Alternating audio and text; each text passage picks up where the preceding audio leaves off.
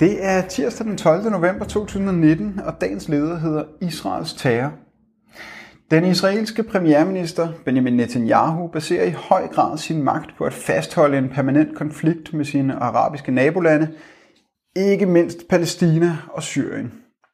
Efter behov kastes benzin på igangværende konflikter med droner, jægerfly, missiler eller specialstyrker henrettes med jævne mellemrum palæstinensiske ledere – men de israelske angreb i denne uge har også andre elementer. Ifølge det israelske militær gav Netanyahu også denne gang ordre til et angreb ind i Gaza, som dræbte lederen af islamisk jihad. Reaktionen fra islamisk jihad var forudsigelig.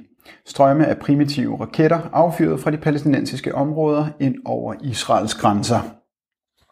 Verden er igen vidne til en forudsigelig spiral af begivenheder.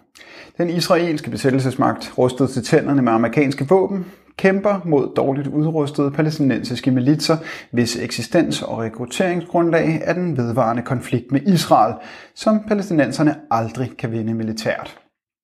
Samtidig med at Israel igen angreb ind i Gaza, sendte Israel endnu en gang jægerfly ind i nabolandet Syrien.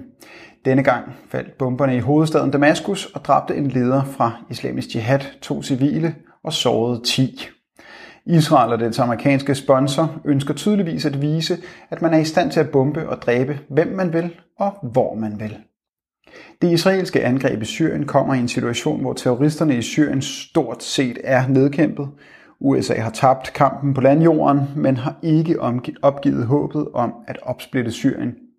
USA har givet frie hænder til Tyrkiet i det nordlige Syrien, og US-amerikanske styrker har besat syriske oliefelter sammen med den kurdiske milits YPG. Israels terror mod palæstinenserne forhindrer enhver form for politisk løsning og muliggør, at den ulovlige besættelse af palæstinensisk land kan fortsætte. Israel har fra første færd deltaget i krigen mod Syrien og har på mange måder understøttet terrorgrupperne i landet, koordineret med USA. Det ønsker et svagt og opsplittet Syrien, fordi det muliggør Israels fortsatte besættelse af Golanhøjderne, i Danmark og den vestlige verden er magthaverne og medierne for længst holdt op med at protestere, når Israel krænker folkeretten og begår terror i andre lande. Du har lyttet til dagens leder fra Arbejderen. Abonner på vores podcast på iTunes eller hvor du ellers hører din podcast.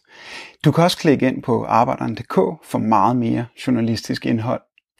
Du er også velkommen til at følge Arbejderen på Facebook, Instagram eller Twitter, samt tilmelde dig Arbejderens daglige opdatering på Messenger. Vil du i kontakt med Arbejderens redaktion, kan det ske ved at sende en mail til redaktion Tak fordi du lyttede med.